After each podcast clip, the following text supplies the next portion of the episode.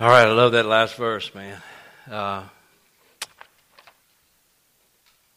one day we're going to we're going to see Jesus face to face, and it's going to be beautiful. It's going to be awesome, and we're going to be in His presence, and we're going to everything that's unclear for us will be clear, because we'll see Him as He is. But today we were reading uh, in in our morning uh, time before worship rehearsal. We, we were praying about and reading about a number of passages that talk about how uh, how it is now. And, and basically, it's just taking ownership of now. Uh, of the passages talked about numbering our days, you know, um, that, that we're not going to be here long on the earth. So, so number your days, meaning pay attention and use your days to accomplish those things that are moving toward the wisdom of God, the knowledge of God.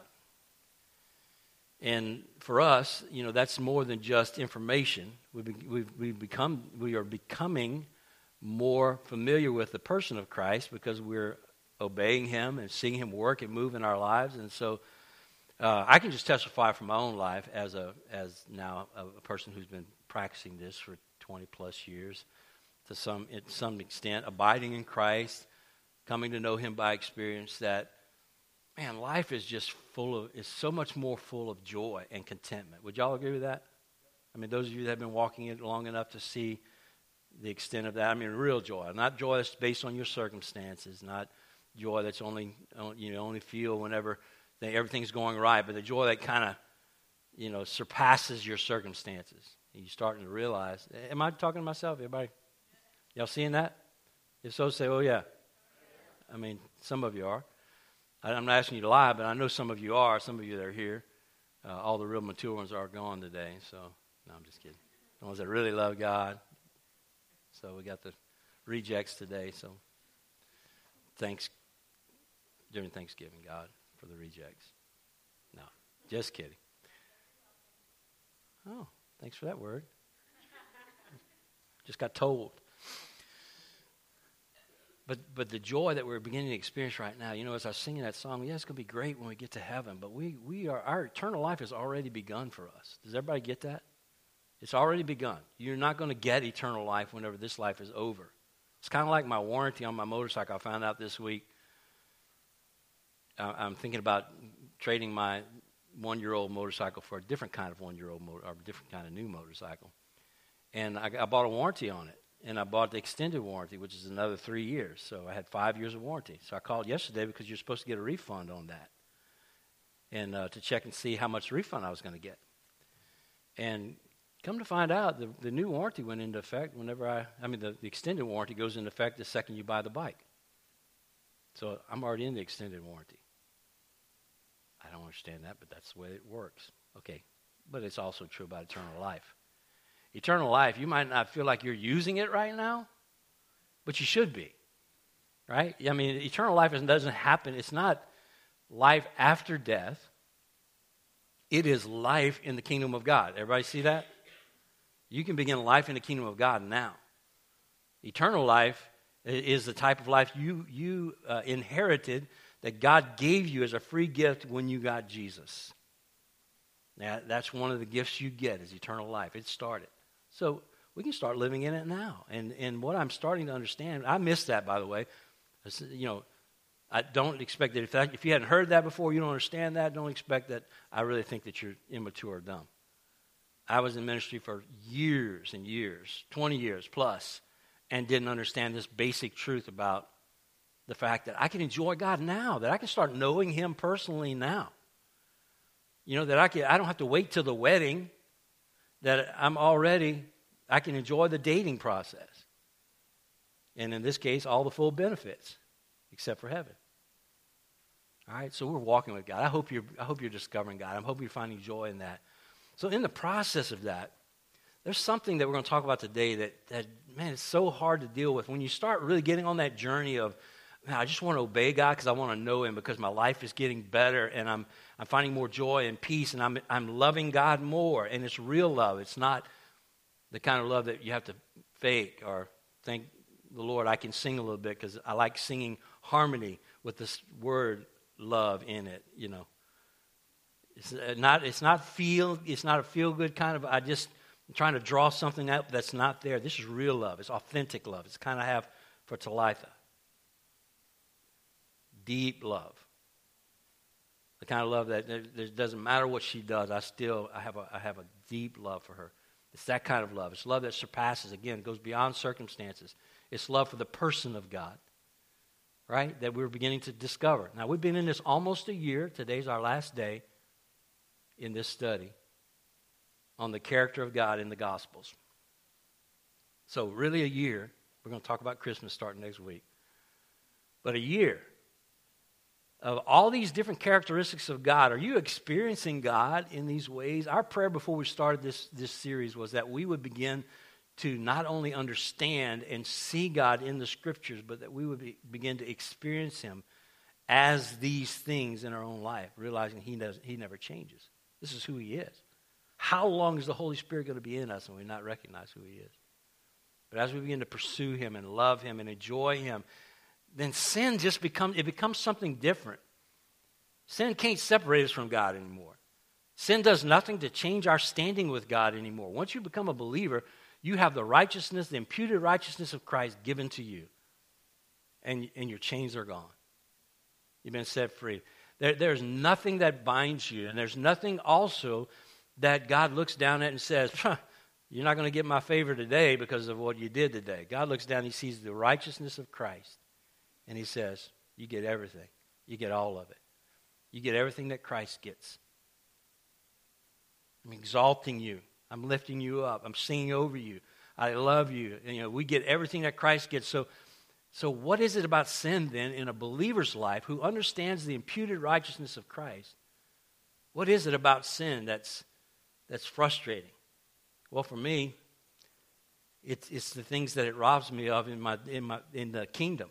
It's, it's knowing God and walking with God in the kingdom.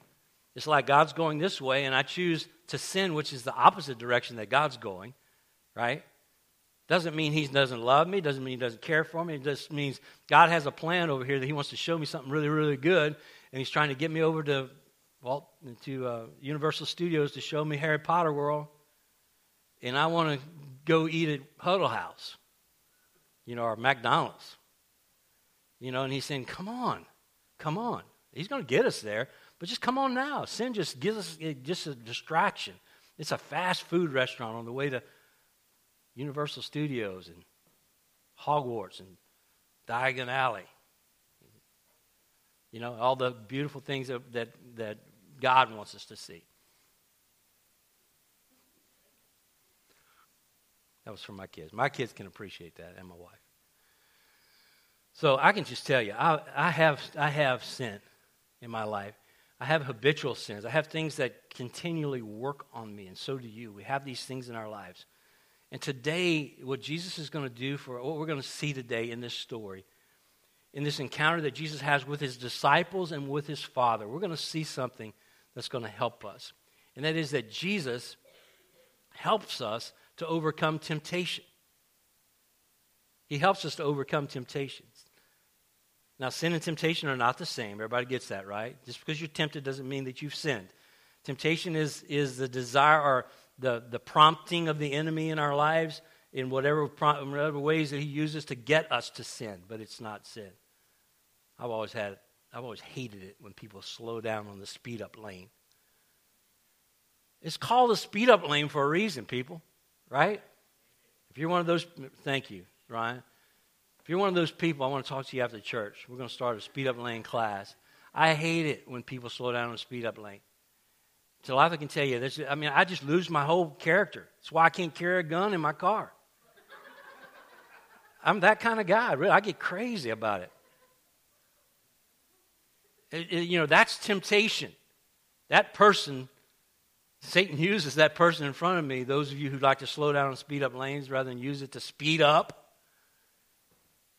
you know, that, Satan uses that to tempt me.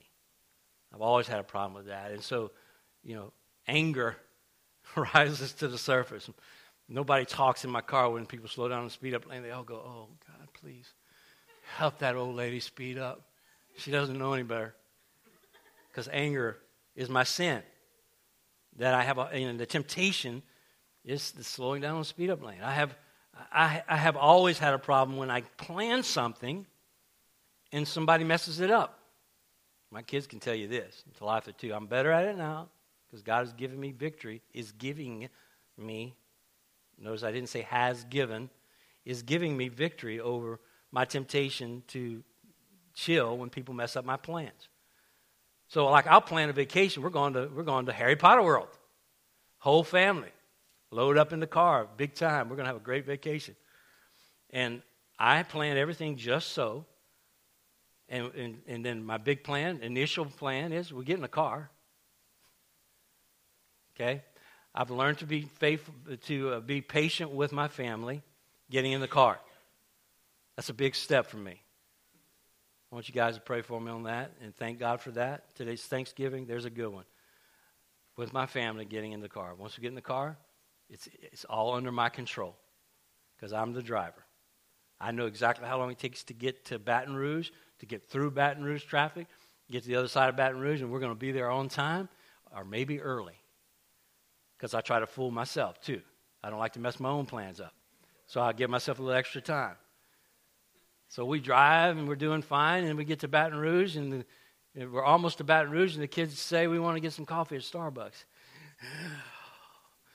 no.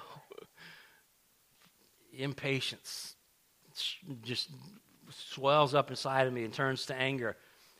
You know, I, I know I have this problem, and I hate it. And the temptation is because the people around me are trying to get my routine out of order, get my plans out of order. I know what temptation feels like. Right? Do you? I, you can probably relate to, to both of those. Those are pretty common. Well, the difference between temptation and sin is temptation is slowing down on the speed up lane. Temptation is interrupting my plans. Sin is anger impatience, right? And so, a believer like us, believers who have encountered God and are coming to know God through obedience in our lives and are enjoying the person of, of the Holy Spirit as we discover Him through obedience in our life, those of us, when our hearts are changed by the Holy Spirit, the eternal part of us doesn't ever want to sin again. And since sin starts with temptation, we, we need to deal with temptation today. We need Jesus' help with temptation. Paul talks about this process. He talks about this frustration that we're feeling. All of us are feeling. If you, if you really are pursuing God and you're coming to know God by experience in, through obedience in your life, then you share the frustration I'm talking about. Is that you, you the, the eternal part of you wants to live perfectly, and yet this temptation that uh, Satan keeps, these temptations that Satan throws to the old flesh patterns of your life, the way you used to live. He knows that I always have gotten angry at speeding, slowing down on speed up lanes and interruptions of plans. And so he keeps throwing that at my old nature. It's my old way of, of my, my default way uh, in my body of responding. And it is in my body. It's in my physical body and in, my, in the gray matter of my mind. Those are habits that are formed in this physical body. The only part of me that hasn't been redeemed yet. Paul's descriptions of this internal struggle uh, are in, in Romans chapter 7 and 8. Look at what it says in chapter 7 of Romans, verse 15 to 23. Paul says, I do not understand what I do, for what I want to do, I do not do, but what I hate to do. And if I do what I do not want to do, I agree that the law is good. As it is, it is no longer I myself who do it, but it's sin living in me. I know that nothing good lives in me, that is, in my sinful nature. For I have the desire to do what is evil, uh, what is good, but I cannot carry it out. What I do not, uh, what I do is not the good I want to do. No, the evil I do not want to do. This I keep on doing.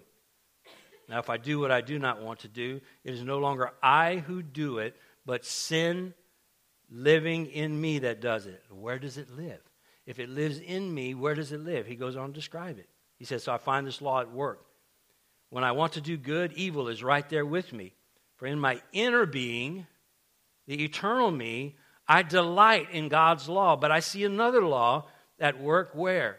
In the members of my body, waging war against the law of my mind and making me a prisoner to the law a sin at work within my members of my body.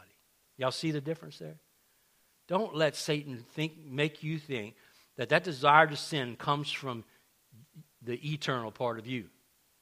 The eternal part of you is crucified with Christ. It no longer lives. The eternal part of you, according to Scripture, in, in 1 Corinthians 5, is dead. It's passed away. You are new creation in Christ. It's not a, a remade part of you. You didn't just take the old stuff and say, okay, well, let's do the best we can with what we got. Or we would all be messed up. It's a new, it's a creation out of nothing, ex nihilo. Like God created the world, there was nothing, and He made it out of nothing. Your old you is dead. It feels alive because your members of your body are, are waging war against the eternal part of you. Those old habits are still there, and Satan tempts you to walk in those. So just know where they come from. But, but notice, there's, there's no guilt for Paul's temptation, only the frustration of his sinful acts. He identifies them as coming from his body. And when you realize that God's grace provides the righteousness of Christ on your behalf, then your heart motive for sin is gone. He speaks about it again in his second letter to the Corinthian church. Look at it in 2 Corinthians 5 1 to 7.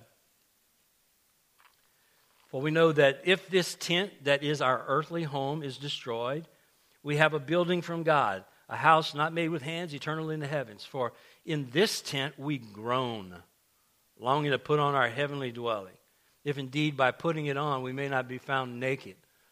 For while we are still in this tent, we groan, being burdened.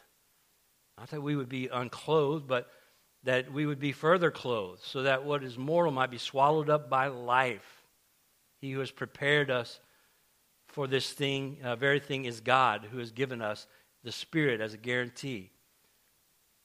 So we're always of good courage because we know that while we are at home in the body, we are away from the Lord, for we walk by faith, not by sight. So, what's this earthly tent he's talking about? He's talking about his body. What's this heavenly dwelling he's talking about? He's talking about a new body that we have not yet received. Every part of you is new totally new, recreated by God, except for your body. But your body's going to be changed. And until that time comes, Paul says, we groan, man. We're so, we want to be out of these bodies. We're burdened by these bodies. If you're an eternal child of God, you've been redeemed and you understand you're standing with God and you're enjoying walking with God and knowing God and, and obeying God and coming to know Him through your experiences with Him and you're begun, beginning to experience the kind of joy we're talking about, and that fulfillment and contentment, then, then you know what I mean when you're constantly falling to the temptations of the enemy. And he robs you of some joy that you're about to experience, or he postpones some contentment that you're going to feel because you keep chasing after these temptations. I'm, I, I just never trust God. I have a problem with trust. I, you know, when it comes to money, I don't I have issues. Or when it comes to my job, I just can't. Or when it comes to people and how they act, I got these temptations. All those things keep moving us away from a deeper understanding of who God is. A deeper understanding that ultimately would, would cause us to be contented and at peace and full of joy in the middle of the worst temptation that we've always fallen to. God wants that for us. He wants to give us that. So, with those frustrations that we have as believers in our minds, those of us who are just, just, just trying our best to abide in Christ, discover more of Him, all we're trying to do is train our bodies to do what our spirits want to do. We need to train our bodies. We need to train our thinking. So, so sometimes the Bible talks about you know, in, in, in the Romans passage, Paul talks about in chapter 8, set your mind on the things of the Spirit, and you won't do the things that the flesh desires. Don't set your mind on the things of the flesh. It's not by thinking about it and keep, you know, continuing to bring it up and, and, and continue to, uh, to mourn your sins and, the, and your, your difficulties. Keep bringing them up and say, oh, I'm such a bad guy, bad guy. That's Satan's tactic. He wants you to do that. Because if you set your mind on it, you'll do those things. He says, set your mind on the things of the Spirit. Walk in obedience. You have the power to do it. Walk in obedience.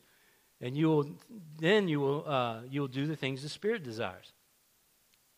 So, Jesus is our helper, guys. We need to recognize that. Today, we're going to see how he helps us overcome temptations. Because ultimately, that's what's beginning, that's where sin begins. It begins with a temptation. So if God can help us to, to, to uh, overcome our temptations, then we will get the victory that we're looking for. Does that make sense? Let's nip it in the bud, right? Nip it in the bud. Start at the beginning. So we're going to look at an encounter with the disciples. This, this encounter happens in Matthew 26, verse 36 to 46, in the Garden of Gethsemane. This is after Jesus gives the abiding teachings to the disciples. So here's what he says. Y'all with me? Say, oh, yeah. All right, everybody said. Let's get some help.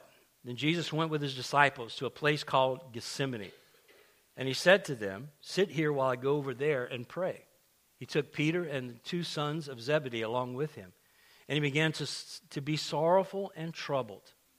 Then he said to them, My soul is overwhelmed with sorrow to the point of death. Stay here and keep watch with me. Going a little farther, he fell with his face to the ground and prayed, My Father, if it is possible, may this cup be taken from me, yet not as I will, but as you will. Then he returned to his disciples and found them sleeping. Could you men not keep watch with me for one hour? He asked Peter. Watch and pray so that you will not fall into temptation. The spirit is willing, but the body is weak.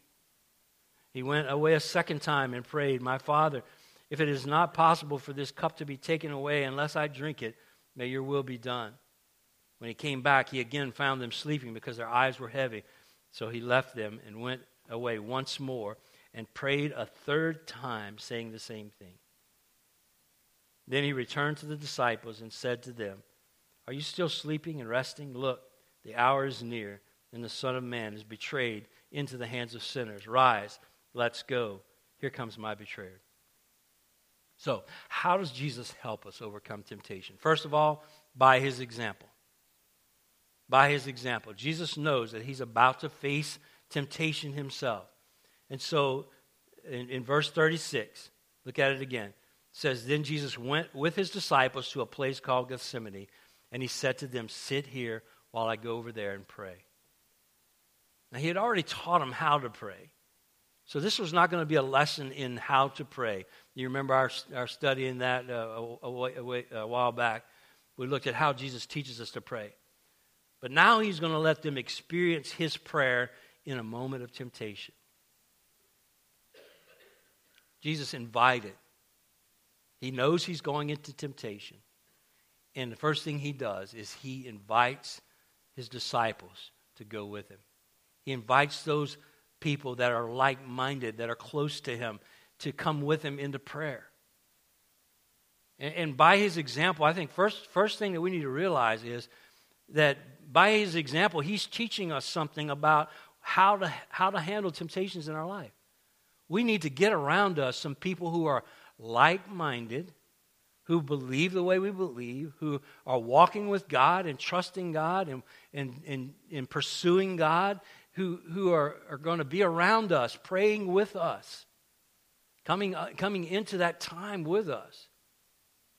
Jesus invites them to come. I think the gathering place, as a church, as a whole, uh, we, we have distinctives. That's why we spend the time that we spend doing what we've done with our new members. That's why we go through our orientation together, so we can all be on the same page of understanding this is what we're about. Here are our distinctives. And they're not many, they're few, but they matter to us. It's what distinguishes us from other churches. And nothing's wrong with other churches. It's just we want to have a body of believers that will support us in our walk with God, that our main focus is going to be that we come to know God by experience through obedience. That is abiding. That's who we are. Have y'all noticed that that's a little bit foreign to a lot of other, other people who, who are Christian, friends of yours? That when you, if you go to them, they will give you advice, but their advice won't be go abide in Christ. Their advice will be, oh, you need to do this because this is, you know, this book I read, or whatever. It, it, it's self help and it's pull yourself up and and I had that problem, so here's the answer. And so and so did it wrong, and this is what happened to them. Don't do that. And it becomes this list of things to do or not do. You want some help in your time of, of temptation? Here's what you do get the gathering place people, get your people, Get your church praying with you. Get the, get the people that you love that are like minded and on board with what you're doing on your side. Going to God for you, going to God with you.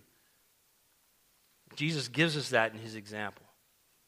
So we need to invite those who do life with us to pray with us in temptation. He also takes those closest to him deeper into prayer with him. Look at it in verse 38. He took Peter and the two sons of Zebedee along with him, and he began to be sorrowful and troubled. Then he said to them, My soul is overwhelmed with sorrow to the point of death. Stay here and keep watch with me. I mean, he, he, Peter, James, and John, we all know there, you know, the number of times, the Mount of Transfiguration, the healing of the, the, the, the little girl, uh, uh, raising of the dead of the little girl. He takes Peter, James, and John with them. We know he, they stand out. Jesus is, for whatever reason, has a special relationship with some that are, are called his disciples, even within the 12. He has these three that he, he's close to, that he's, that he's vulnerable with. And he, he's, can you imagine hearing Jesus? After you know he's the Son of God, you spent three years watching him control his environment, literally that he's saying, My soul is overwhelmed within me. And he's, crying, he's, he's being honest and vulnerable. Pray with me. Come deeper with me. Let's go to. I need you guys to hear exactly what's going on in my life. And we might not have the, the feel comfortable coming, but I, I really think this is, an, again, look at the example of Christ. He helps us by his example. Look at what he does and do it. That you need people in your life that you can be vulnerable with. I, I think it's a smaller group within the gathering place for you.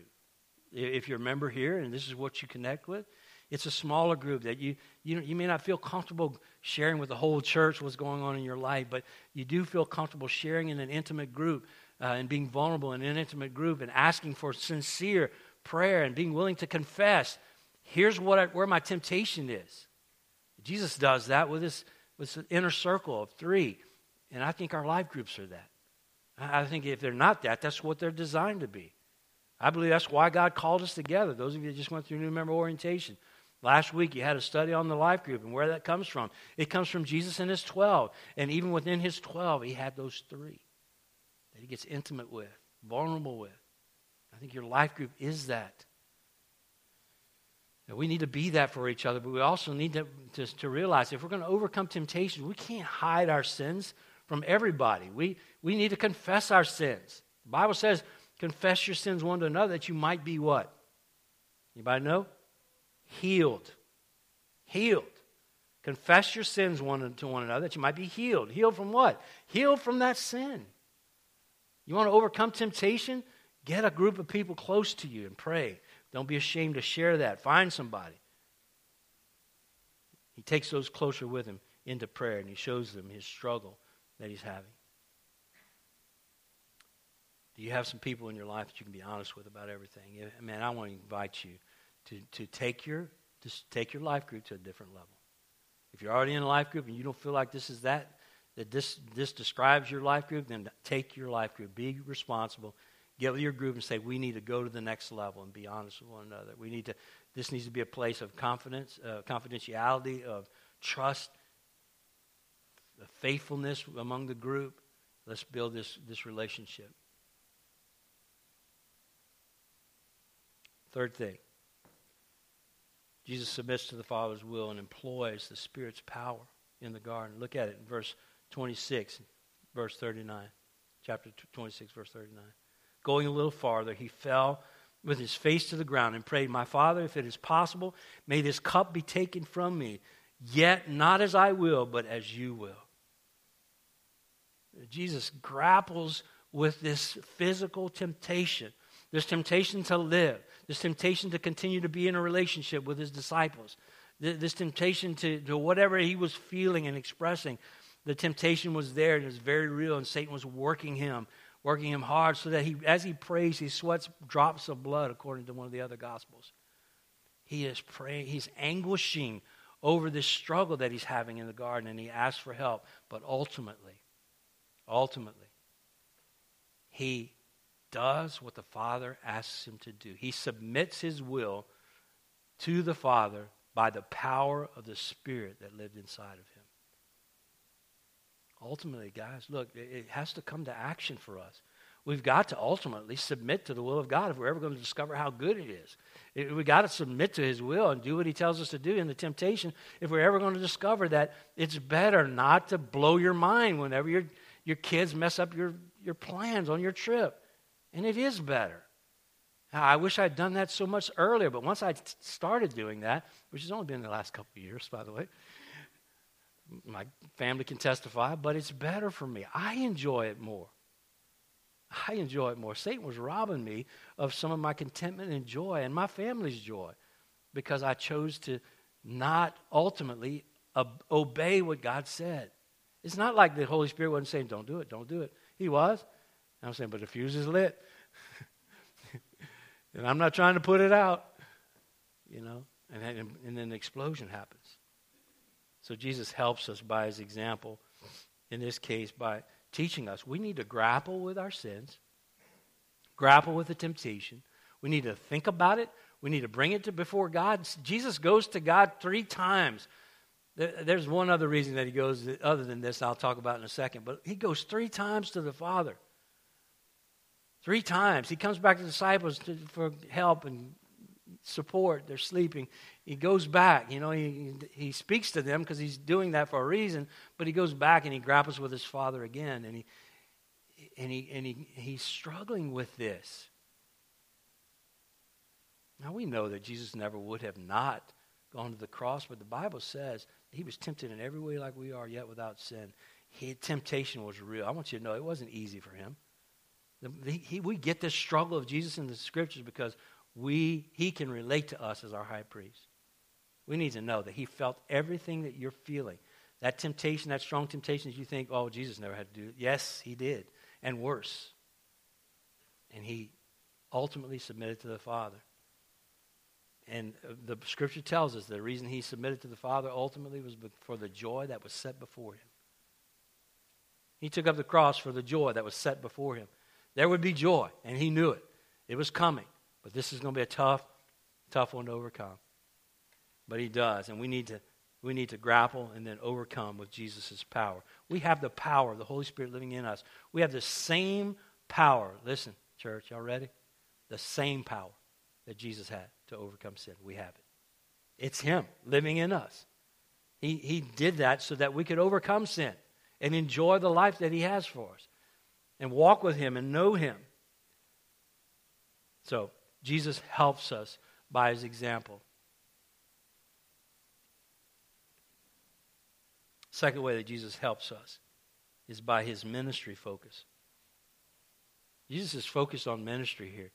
He, is in this temptation, yet he's still focused on ministry. And we have that opportunity. Ultimately, Jesus makes time this time of prayer, this time of struggle, this time of grappling and sweating drops of blood and anguish and all the things that he's experiencing personally, he takes this time of, of struggle and he uses it as an opportunity, specifically for Peter's upcoming temptations. Now, this is new to me this week, seeing this. But I think it's good for us because did you ever think that you were being tempted for the sake of others rather than for yourself? You ever wonder why you keep facing these temptations? Why it is that you can't overcome or that you're struggling, struggling, struggling? Did you ever think that maybe it's because when you overcome, when, when you follow these commands, this example of Christ, and you overcome, that God has a ministry for you? I'll tell you what has helped me is when I'm going through temptation to realize that I'm going to be able to use this story of what who Christ is in my life and how he has helped me to be able to help someone else. It's a way to help you with temptation. Jesus helps us by giving us a ministry, by putting people in our minds, by helping us understand that there is a, a ministry that's going to come out of this, so it's not going to be wasted. Verses 40 through 45. Look at what happens in this encounter, and we'll make sense of it. He returned to his disciples and found them sleeping. Could you men not watch with me for one hour? He asked who? Whom? Whom? Peter. Watch and pray so that you will not fall into temptation. He's saying this to Peter. Never noticed this before this week. Peter, watch and pray so that you will not fall into temptation.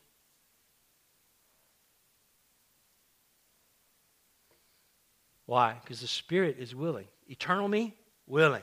But what's weak? The body. Jesus says it again. Same thing Paul said. The body is weak. He went away a second time. My father, if it's not possible for this cup to be taken away unless I drink it, may your will be done. When he came back, he found them sleeping because their eyes were heavy. So he left them and went away once more and prayed a third time, saying the same thing. And then when he returned to his disciples, he said to them, Are you still sleeping and resting? Remember that earlier that evening, Jesus had begun to work with Peter, his ministry project through this temptation. He began to work with Peter already earlier in the evening, just a few hours earlier, maybe an hour earlier. He's telling Peter this. Uh, look at it in verse, uh, this is in the Luke passage, verse 31 32. Simon, Simon, Satan has asked to sift you as wheat, but I have prayed for you, Simon, that your faith may not, be, may not fail. And when you have turned back, strengthen your brothers. He's preparing him. He's preparing him for the temptation. And he's preparing him for what he's doing right. Jesus is being an example to Peter in this temptation because he is ministering to Peter. How's he doing it? He's already told him, you're, gonna, you're going to, Satan has asked to sift you as wheat. You, Satan has asked if he can tempt you. And when you return, so meaning you're going to follow, you're going to sin, but when you overcome, is another word that's used there strengthen the brothers. Peter, I'm using my temptation to relate to you. You use yours to strengthen the brothers because it's coming. Of course, Peter didn't agree with it. Peter says, No, even if all the others forsake you, I will not. And then Jesus says, I'll tell you the truth. Before the cock crows tonight, you're going to deny me. Not once, not twice, three times. Jesus faces temptation how many times in the garden? How many separate times the disciples see him go back to prayer? Three times. Not a coincidence. It's not like, it's, I mean, I, sure it tells us about the struggle of Jesus in the garden. I appreciate that. But you know what I appreciate? That I never saw till this week. Jesus is showing Peter, okay, here's what you do when you're tempted three times. when you're tempted three times to deny me before the night's up, when you're tempted three times, here's what, I, here's what you do. All three times, you go back to the Father in prayer. You go back to the Father in prayer. He's helping Peter personally. That's a, that's a personal touch from Jesus in the life of Peter. Of course, we know Jesus didn't finish there. Later on, he gives them three opportunities in John chapter 21 to say that he loves them. Peter, do you love me? Yes. Peter, do you love me? Yes. Peter, do you love me? It grieved him the third time they asked him, Yes. Okay, then feed my sheep. Get back to the ministry, Peter. This is personal touch for Jesus, but not, not after his only after his resurrection, which is huge, but in the midst of the anguish of what he's experiencing in temptation. Y'all getting this? In the middle of the anguish, he has Peter in mind and what Peter's going to face. And he's taking Peter with him. Step by step, he goes away three times to pray, knowing that Peter's going to be tempted three times. We know that he knows because he told Peter, You're going to deny me three times before the cock crows.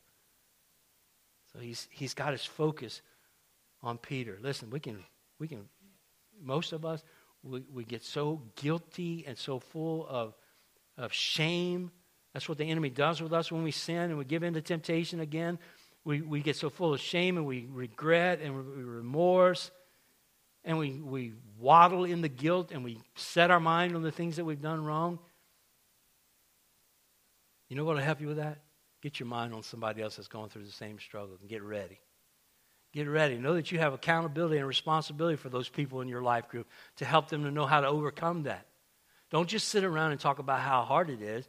And don't just laugh it off like I did today about my sin. You know, it's funny, but don't just laugh it off. Overcome it for the sake of the brothers. Because God has the power. Somebody's got to overcome those sins and be able to stand before the brothers and say, It's good when you overcome it. And here's what it feels like. Here's what life is like when you do that. So Jesus prepares us. He does that in our lives. Have you ever felt Him doing that? Preparing you with a personal touch, giving you some wisdom or some, some truth that's, that's helped you to overcome your temptation? Maybe it's something you've never heard before or read before, and He gives you some secret that helps you in the middle of temptation. It's right where you are. A word that someone gives, or maybe something that you read, or maybe something He just lays on your heart through Scripture. He prepares us by giving us a personal touch, helping us to overcome, and then giving us an opportunity to teach. The last thing, last way that Jesus prepares us, this is the best. This is the grace and mercy of God, is by substitution. Jesus helps us overcome temptation by being our substitute. Look at what he says in verse 45 and 46. Look at what Jesus does after his temptation. Then he returned to the disciples and said to them, Are you still sleeping and resting? Look, the hour is near, and the Son of Man is betrayed into the hands of sinners. Rise, let's go. Here comes my betrayer. The best news about how Jesus overcomes temptation is he does it on our behalf. All right, switch modes. I've been talking about things we can do. Now I'm talking about something we can't do. I'm talking about something that's been done for us. The good news is, how does Jesus help us overcome our temptations? He, just, he already did it. I mean, I just can't. Yeah, but he already did it. He, he is our substitute. He's already overcome our temptation. Whatever it is that you continue to fall to, if it's anger and impatience like me, then you can rest in this. Jesus has already overcome that. That's going to help you to realize that it's already overcome because what the enemy does is he takes that and puts it in our heads and makes us feel like God hates us, God's judging us, God is we are we're his slaves, and he, we're never measuring up. And if we have that that thing in our memory that Jesus has already overcome on our behalf, that when God looks at us, he sees what Jesus did in the garden. He went to the cross for us. Look at it in Philippians 2. I love this passage, this description of it chapter 8, verse, verses 8 through 11. And being found in human form, he humbled himself. Here's his obedience.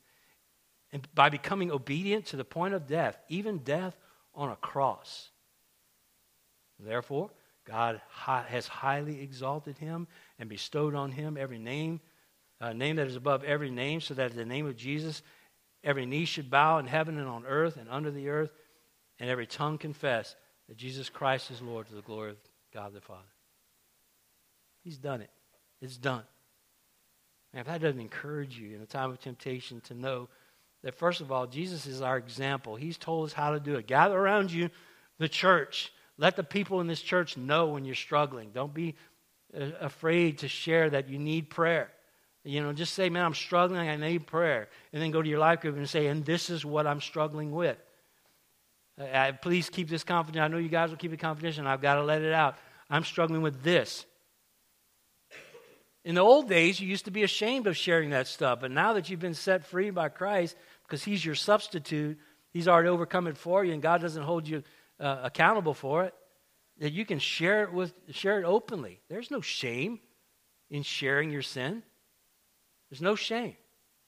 Now, it may not be culturally acceptable, and what I found about our church that I love is when people visit our church and they are living in some sort of sin, is that they feel loved and accepted here.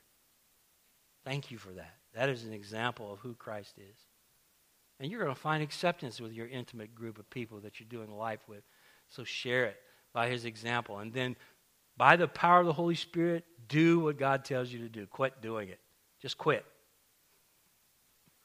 You're never going to know how good it is till you quit. All right? God's giving you the power, not just quit.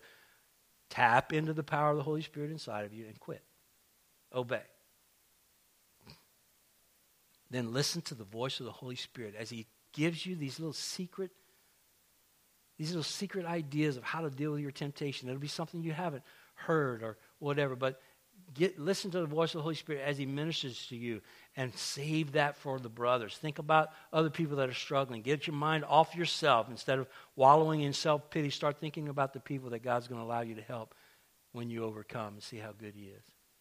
And then finally, and today I want us to celebrate this aspect. Remember what Christ did for you. remember that when he died on the cross for you, when he obeyed the Father and was obedient to death, even death on a cross, that he purchased not only your salvation, but when he said, It is finished, your sins died. Okay? Everybody with me? When he said, It is finished on the cross, your sins died. Bible says that all we like sheep have gone astray, all of us turned our own way. In Isaiah, all of us, not some of us. But God has laid on him the iniquity of us all. It's his blood that washes our sins away. It's his death and that that caused our sins to die that day. So today we're going to take communion. And as we do it this morning, this is the thoughts that I want us to have in our mind, if you will. Let's let's make a commitment to God as we take communion today. Not that we're going to be better, but let's just remember his substitute for us. Let's remember that our sins are forgiven. They're washed away. The Bible says that all, all we like sheep have gone astray, each has turned to his own way, but God laid on him the iniquity of us all. It's all gone. All of our sins are laid on him. And as we take communion today, let's celebrate the death of Christ because our sins died the day that Jesus died. All right? Okay, y'all come. I'm going to pray, and then we're going to uh, begin to worship. As we worship, I encourage you to come and and gets uh, a cup and the bread and to hold that. And then we'll share that together in our closing time. Let's pray.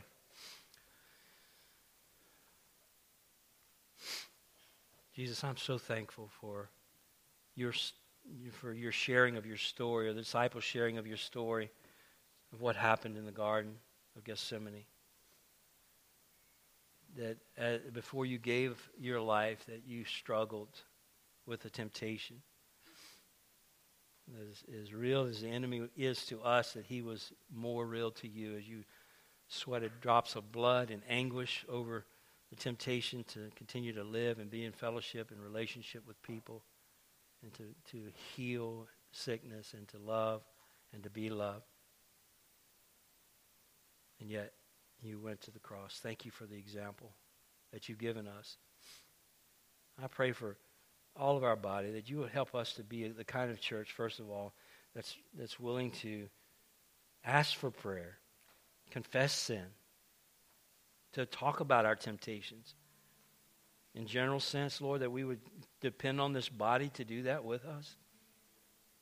And that we would, in our life groups and within small groups within the life groups, whatever, that we would find people that we'd be willing to be vulnerable with and show our struggles to them and ask them to pray with us. But ultimately, Lord, for one purpose, and that's to give it up, not to just talk about it and feel like we are not the only ones sinning, but the God that we would give it up by the power of your Holy Spirit. Thank you that we can do that. Help us also, Lord, to pay attention to the speaking voice of the Holy Spirit as we read and pray and listen to people that you would give us our own little secret wisdom. And Lord, that, that we would be able to use that and minister to others. Get our minds off of ourselves and our temptations and our sin and get them focused on those others, other people that we'll be able to help as we overcome. Most of all today, Jesus, we celebrate our substitution. We celebrate and we overcome temptation by remembering that you have already overcome sin for us, that our sin died on the cross. And today we, we take the cup and the bread as reminders, as you told us to do, in remembrance of you. Lord, remembering your, your crucifixion, but today in a very specific way, remembering that you died and our sins died with you. That we are found today to be in you, dead to sin, and alive to Christ. Help us to celebrate that today, God. We, we enjoy this, this cup and this bread in remembrance of that. In Jesus' name. If y'all stand, just come and get you a cup and bread. And Kobe.